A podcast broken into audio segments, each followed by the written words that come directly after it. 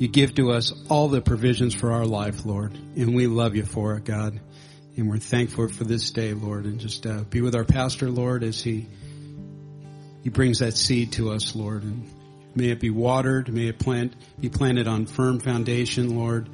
Soil, Lord, that is good. And uh, and we just thank you, Lord, in Jesus' name. Amen.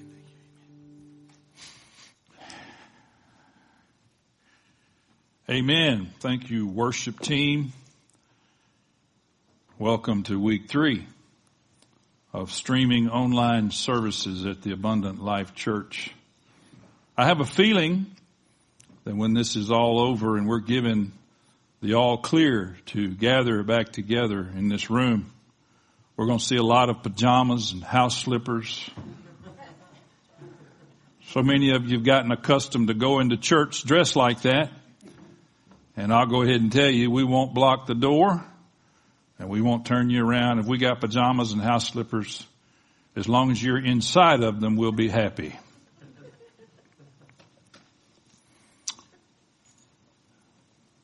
We continue to worship God today. Of course, Jim began by reading the this week's prayer from the Unite714.com website.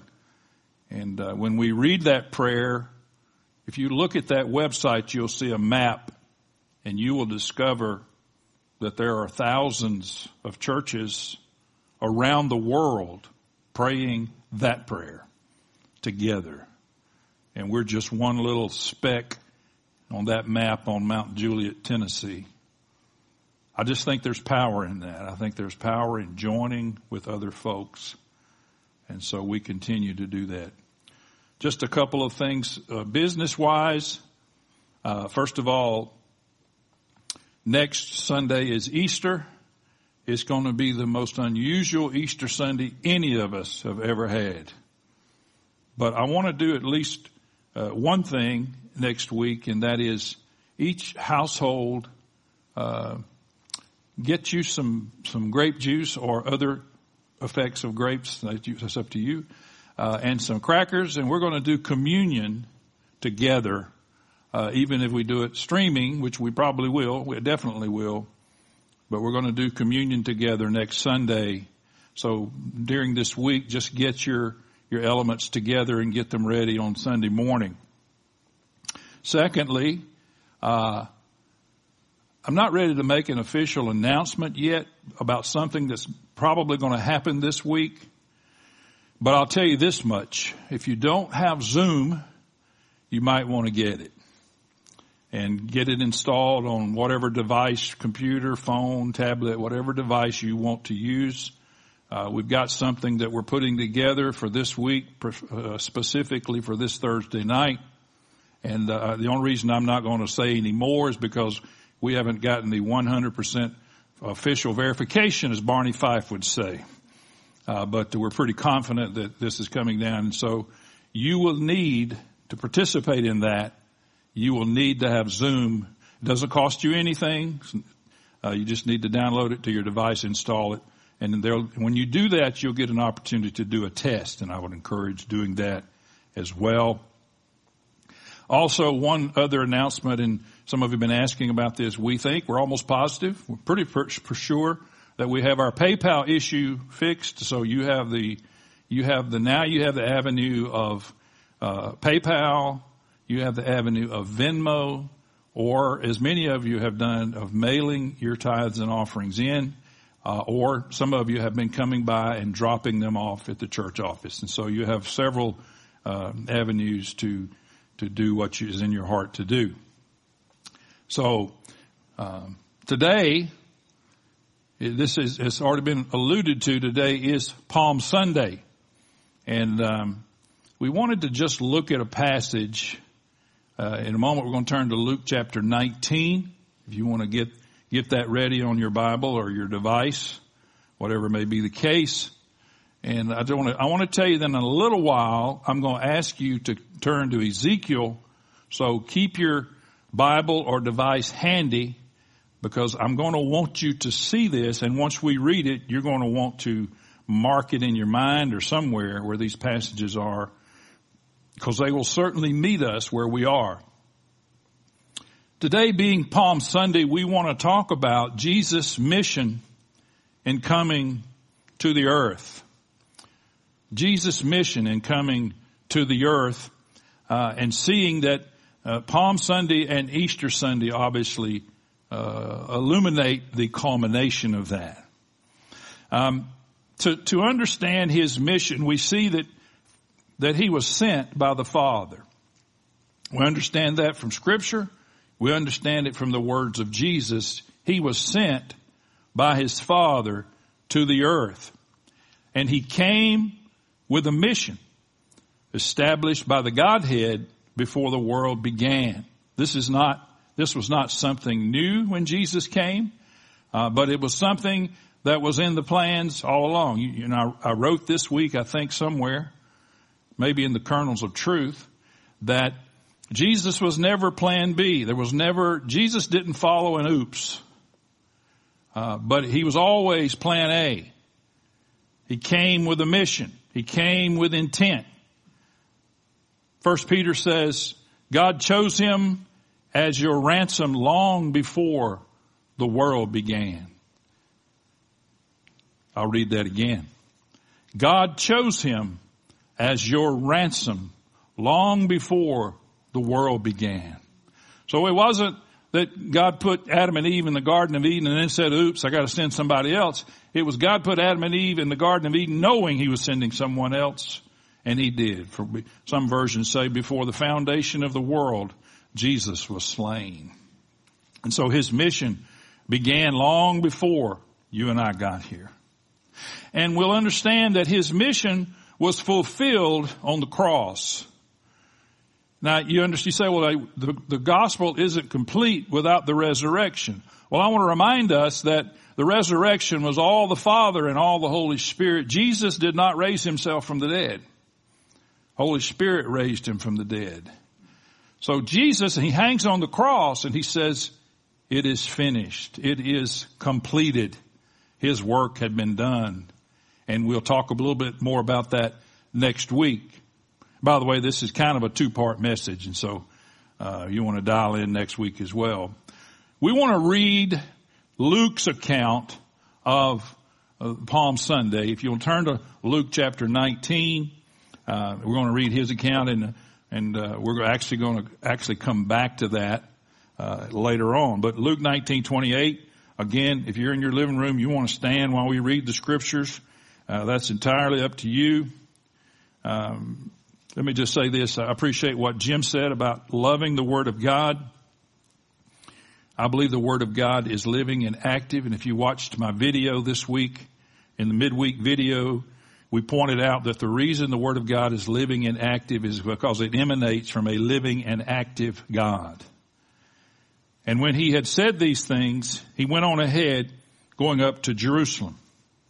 When he drew near to Bethphage and Bethany at the mount that is called Olivet, he sent two of the disciples saying, Go into the village in front of you, where on entering you will find a colt tied on which no one has ever yet sat. Untie it and bring it here. If anyone asks you, why are you untying it? You shall say this, the Lord has need of it.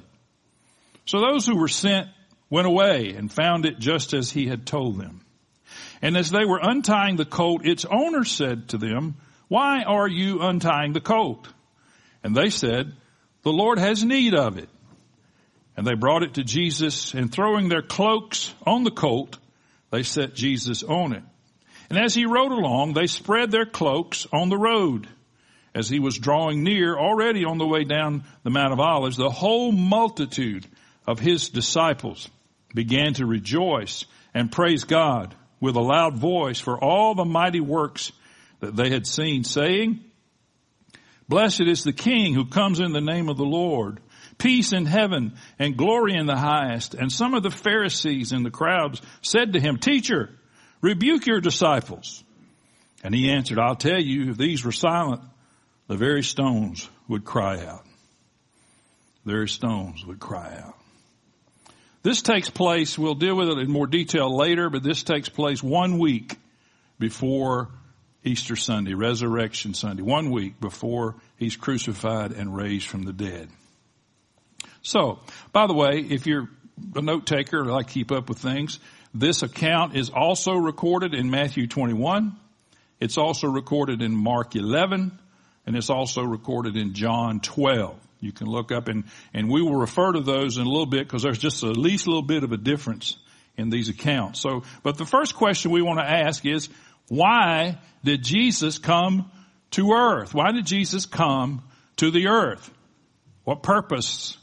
Well, again, I'm glad you appreciate and love the Word of God because we're going to let the Word of God answer the questions. Uh, we, we've said often, uh, quoting others, that the, the Bible sheds a lot of light on the commentaries, and the Bible is probably the best commentary on the Bible. And so I'm just going to give you some things. I can't exhaust all. And by the way, the things that I identify today, they're not exhaustive. There are, there are other things, but I'm just going to identify some things. Why did Jesus come to the earth? Why do we even celebrate this season? Well, the very first thing, which encompasses all of the others, all the others kind of sit under an umbrella, and this is the umbrella. He came to please the Father and to do His will. Everything else He did, as we'll see, comes under that umbrella. To please the Father and to do His will. John records that it says Jesus referred to the works that the Father has given me to accomplish. Jesus referred to the works that the Father has given me to accomplish. And so he came with a mission. Now, it's, it's good that we understand that mission, mission transfers to us too. I want to ask you a question. Are you mission minded? Or, as my friend Jim Newsom likes to say, are you in a mission mode or are you in a maintenance mode? Are you always needing somebody to put you back together? Are you always needing somebody to prop you up? I heard someone say this week, they said during this time that we're living, this crisis, um, pastors are finding out whether or not we have made disciples or whether or not we have spent years entertaining people. Whether or not we've made disciples or whether or not we have created cultural Christians. I pray that each one of you can answer that question by saying that you are a disciple of the Lord. The Father sent him with works to accomplish. Um, he came with a mission. In Matthew 3, we hear the voice of the Father proclaiming his pleasure with the Son. When Jesus was baptized, he said, this is my Son in whom I am well pleased. I think one of the main reasons you see that and hear that is that we as human beings need approbation. We need that approval. And, and the Father was pronouncing that upon the Son. In John 8, 29, Jesus said, and he who sent me is with me. He has not left me alone. For I always do the things that are pleasing to Him. He has sent me. By the way, John 20, 21, Jesus said to the disciples and by proxy you, He says, as the Father has sent me, so I send you. So we're all being sent.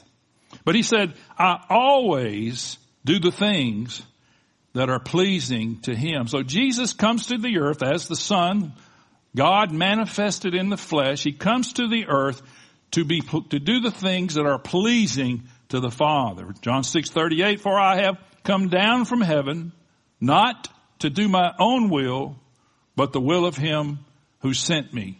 Jesus came to do His will. We should take a clue from that. If the Son of God comes to the earth and his entire mission is wrapped up in the words, I have come to do his will, then we, you and I should take a clue from that and ask God to help us do the same. We should take a lesson. The second thing that the scripture teaches us that Jesus came to do is to destroy the works of the devil.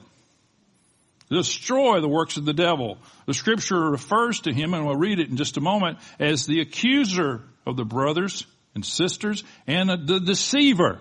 Revelation 12, 9 teaches us, it says, and the great dragon was thrown down, that ancient serpent who is called the devil and Satan. We kind of narrow down there who he's talking about. The deceiver of the whole world. He was thrown down to the earth and his angels were thrown down with him. The deceiver. Satan would seek to deceive you and deceive me and cause us to think what is not true. The very next verse says, I heard a loud voice in heaven saying, now the salvation and the power and the kingdom of our God and the authority of his Christ have come for the accuser of our brothers has been thrown down who accuses them day and night before our God. Aren't you glad? We'll deal with this next week some more, but aren't you glad that when the devil comes before God's throne to make an accusation against you, all he sees is the blood of Christ? The, the accusation bounces off the blood of Christ, has no effect. By the way, if you go back to Genesis 3.18, Eve says to the Lord, the serpent deceived me. Deceived me. The works of the devil are to accuse and deceive. 1 John 3 8 just says this simply, the reason the Son of God appeared was to destroy the works of the devil destroy, annihilate, eliminate, to get rid of the, the works that the enemy would do or attempt to do to you and to me. The writer of Hebrews says it this way. Since therefore the children share in flesh and blood, he himself likewise partook of the same things, he being Jesus.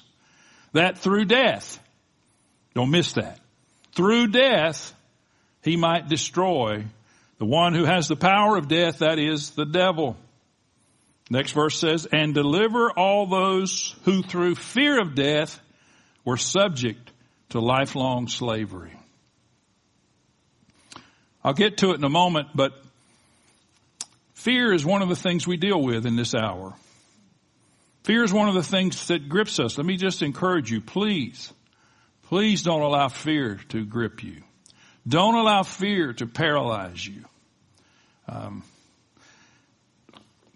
Francesca Battistelli sings this song. I don't know if she wrote it or not. Some of you have heard it on the radio. Sick and tired of being sick and tired. Had as much of you as I can take. I'm so done, so over being afraid. The name of the song is the breakup song and you think, okay, this is some boy breaking up with a girl or says, I've gone through the motions. I've been back and forth. I know what you're thinking. You've heard this before. I don't know how to say it, so I'm just going to say it. Fear, you don't own me the words are addressed to fear. And, and we'll use some vernacular here. There ain't no room in this story. And I ain't got time for you. This songwriter must have been from the South. Telling me what I'm not. Like you know me, guess what? I know who I am. I know I'm strong. I'm free. So fear, you will never be welcomed here. And it goes on to address fear. And obviously the intent is that you break up with fear. Don't let fear rule you. Especially don't let the fear of death. As a follower of Jesus Christ, you should never fear death. I don't fear death one iota. I'm not ready to go now. I'm not ready to rush it up, but I don't have one ounce of fear of death. Um, because I know, as the scripture says, in whom I have believed. I don't spend one second of my day worrying about dying. Works of the devil. Obviously it'd be a long list, but I'll just give you a few. And I've just addressed one of them, and that is fear. If the enemy can get you to live in fear, he can get you to not live in God's will and do God's work. He can get you to not walk in the mission that he has given you. Insecurity, guilt, shame, these are qualities that the enemy would like to get you and to me to dwell in, for us to live in a place of insecurity, forgetting that we are secure in Him. Our identity is in Him.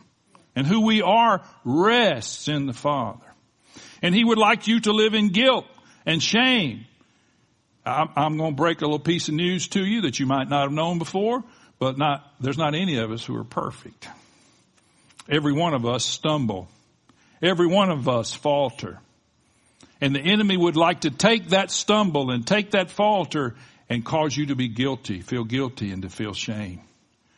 The scripture says Jesus bore that guilt and he bore that shame for us. Uh, the enemy would try to get our eyes off the prize. If he can get your eyes off of the prize, off of the goal, doesn't, it doesn't take much, then you miss the mark. And we all know that missing the mark is the very definition of sin. Departing from the path. The enemy would try to draw us to the ways of the world. The enemy would try to tell us and trick us into thinking that's okay. I can do that. It doesn't matter.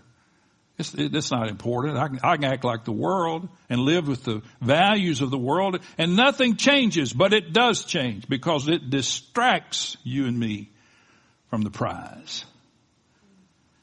We were just listening yesterday to an old song by uh, Steven Curtis Chapman, and he was talking about, I'm going to dance with the dinosaur. We didn't know what that meant. I looked up the lyrics to the song and basically what he was saying is somewhere along the way we've lost our conscience and we've lost our convictions. And some people say that those went by the way of the dinosaur, that this is 2020 and none of that really matters. Conscience and convictions do still matter. And so we're dancing with the dinosaur. And of course this verse I can't spend time, Colossians 2.15. Jesus disarmed the spiritual rulers and authorities. And he shamed them publicly by his victory over them in the cross. There is a victory there that we rest in. I can't spend time because the third thing that says that Jesus did, came to earth to do was to seek and to save the lost. Luke 19:10 for the son of man this is Jesus speaking came to seek and to save the lost. Think about that word lost lost. That means that someone has lost their way. That means someone who is wandering around aimlessly. And the Bible says Jesus came to seek and save. He, he said, I would leave the 99 and go after the one lost sheep. We, where did we, where did we become a lost people, a lost generation? In the garden, in the Garden of Eden when, when Adam and Eve sinned, disobeyed God.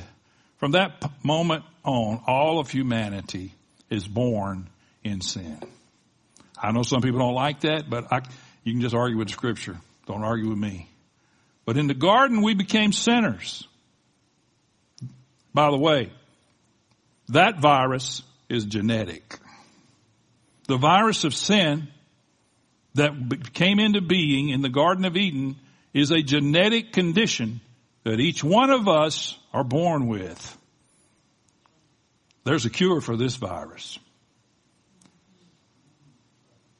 Romans 5:12 says, "Therefore, just as sin came into the world through one man, that would be Adam, and death through sin, so death spread." Did you notice those three words? So death spread to all men because all sinned. Again, the virus is genetic. Romans 3.23 says all, that's you and that's me, all have sinned and fall short of the glory of God. Another place it says there's none righteous, no, not one.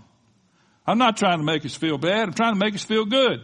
That Jesus would seek and save the lost, and at one point that was each one of us. By the way, you didn't find him, he found you. You weren't seeking him, he was seeking you. You, you were the lost sheep that he left the 99 to go after. We just sang about God chasing us down from behind. And that's God's, God's way of getting us. So when, when you were saved, when you ceased being lost, and as amazing grace, the song says you were found, you were found by a God who was seeking you so that he could save you. And those of you who follow Jesus, that's exactly what he did.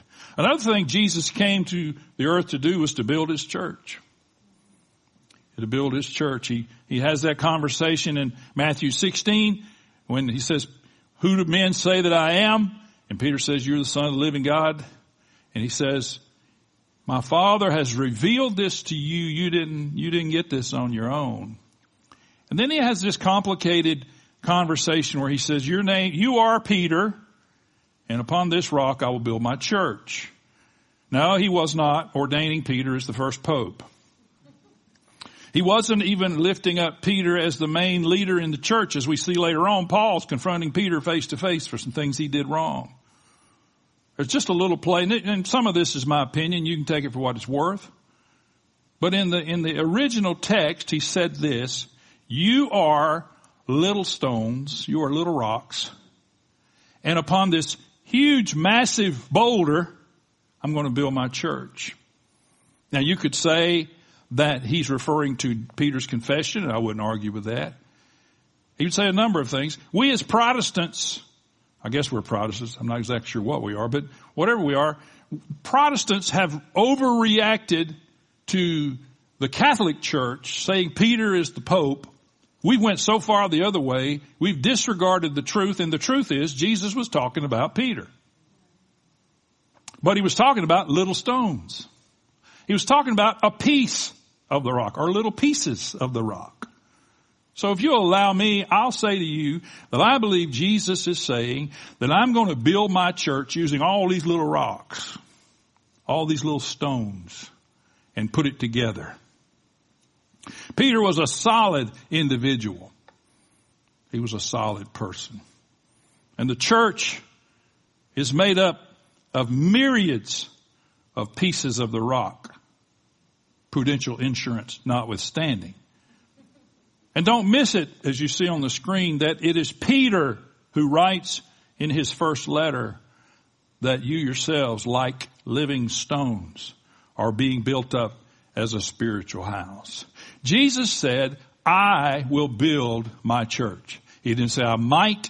He didn't say I will eventually. He, he didn't say I will if the devil will leave me alone. He said I will build my church and the gates of hell, gates is a symbol of authority, will not prevail against it.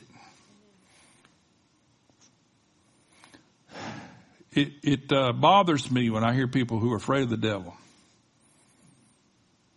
We have no reason to be afraid of the devil. Because Jesus said, I'll build the church the authority of hell cannot do anything against my church. Another thing Jesus came to earth to do was to see to it that we might have life more abundantly. Now sometimes we misinterpret what that means. I'm not going to get into all that. But Jesus said the thief, and we know the thief in this is the enemy. He comes to steal, to kill, and destroy. But I have come that they may have life and have it abundantly. I came that they may have life and have it abundantly. More life than we had. The English Standard Version study Bible notes read this way. Jesus calls his followers not to a dour, lifeless, miserable existence that squashes human potential, but to a rich, full, joyful life one overflowing with meaningful activities under the personal favor and blessing of God and in continual fellowship with his people. That's abundant life. Now, I'm going to ask you, as I did earlier, to turn in your Bibles or your devices to Ezekiel chapter 34.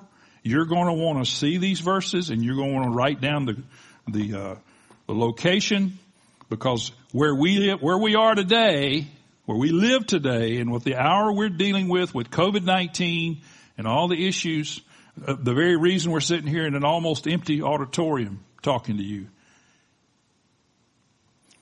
Abundant life.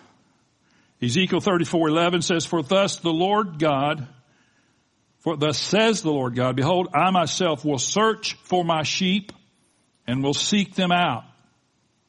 As a shepherd seeks out his flock when he is among his sheep that have been scattered, so I will seek out my sheep and I will rescue them from all places where they have been scattered on a day of clouds and thick darkness. And I will bring them out from the peoples and gather them from the countries and will bring them into their own land.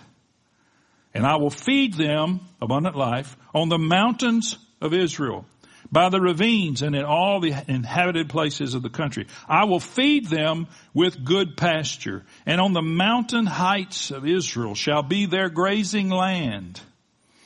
There they shall lie down in good grazing land and on rich pasture they shall feed on the mountains of Israel. I myself will be the shepherd of my sheep and I myself will make them lie down declares the Lord God. Now skip over to verse 25. I will, I will make with them a covenant of peace and banish wild beasts from the land. How many of you want wild beasts to be banished from your world today? I saw those hands, by the way. So that they may dwell securely in the wilderness and sleep in the woods. And I will make them and the places all around my hill a blessing and I will send down the showers in their season. They shall be showers of blessing.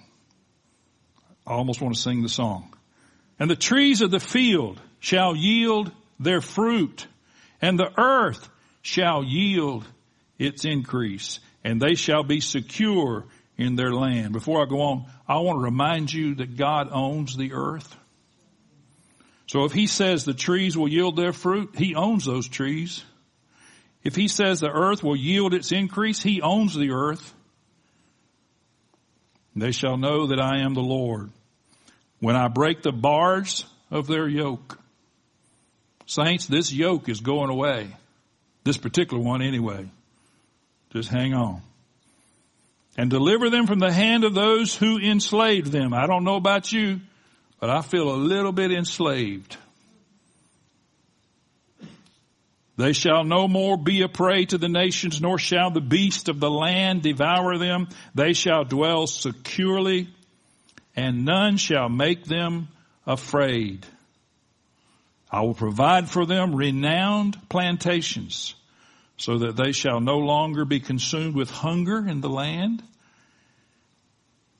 and no longer suffer the reproach of the nations, and no longer be out of toilet paper. No, that's not in there. And they shall know that I am the Lord their God with them. And that they, the house of Israel, are my people, declares the Lord God. And you are my sheep, human sheep of my pasture. I am your God, declares the Lord. Hang on to those verses. That's abundant life. Jesus came to give us that abundant life.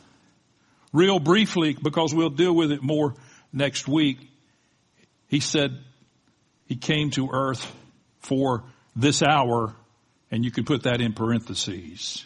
He came to earth for this hour. John 12, Jesus is praying. He said, now is my soul troubled. And what shall I say? Father, save me from this hour. But for this purpose, I have come to this hour. Jesus recognizes that this hour is the culmination of his being on the earth. This hour is going to be when he goes to the cross and pays the price. This hour is the, is the, the completeness of why he came to the earth. The, the end of his part of this is when he hangs on the cross and says it is finished. And then the, the Holy Spirit raises him from the dead. More about that next week. We'll finish up by looking at the kingly processional into Jerusalem, Palm Sunday. This is, I said earlier, this is one week before Resurrection Sunday, one week before he's, he's crucified. And he's right. He says to his disciples, go into town, find a donkey tied up.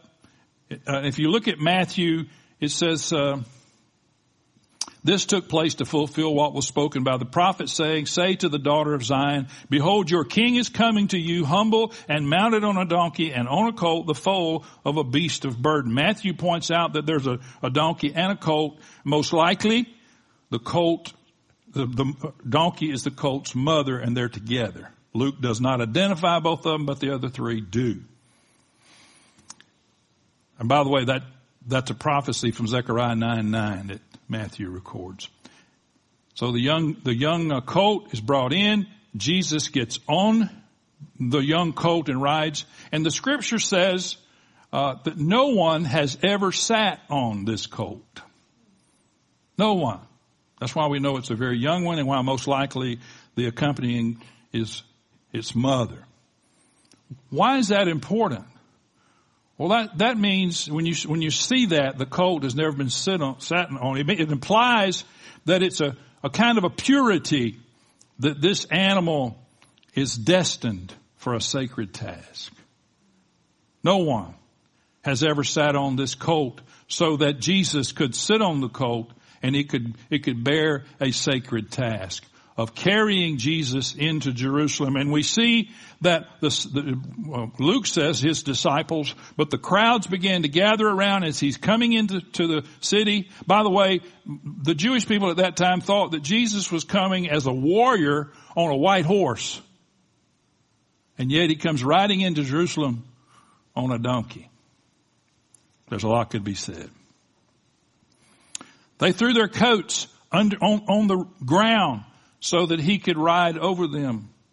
There's an implication there, if you want to look up later on, 2 Kings 9.13, and that is that when you did that, you did that for a king. So Jesus has lived on the earth all this time as a, as a humble servant walking around being called the teacher, some places they called him the prophet, and now one week prior to his ultimate destiny, he's revealed to them, to all mankind, as the king. And the people that were gathered there somehow understood that because they cried out, blessed is the king. Blessed is the king. And then, of course they said, who comes in the name of the Lord being sent by their father. So picture this, Jesus riding into Jerusalem on this donkey, crowds around, some of them waving palms, which is where we get Palm Sunday, doing all, singing Hosanna Hosanna, which means, oh, save, or please save. They understood that he was the king who would save. They understood that he was the king who would be the source of their salvation.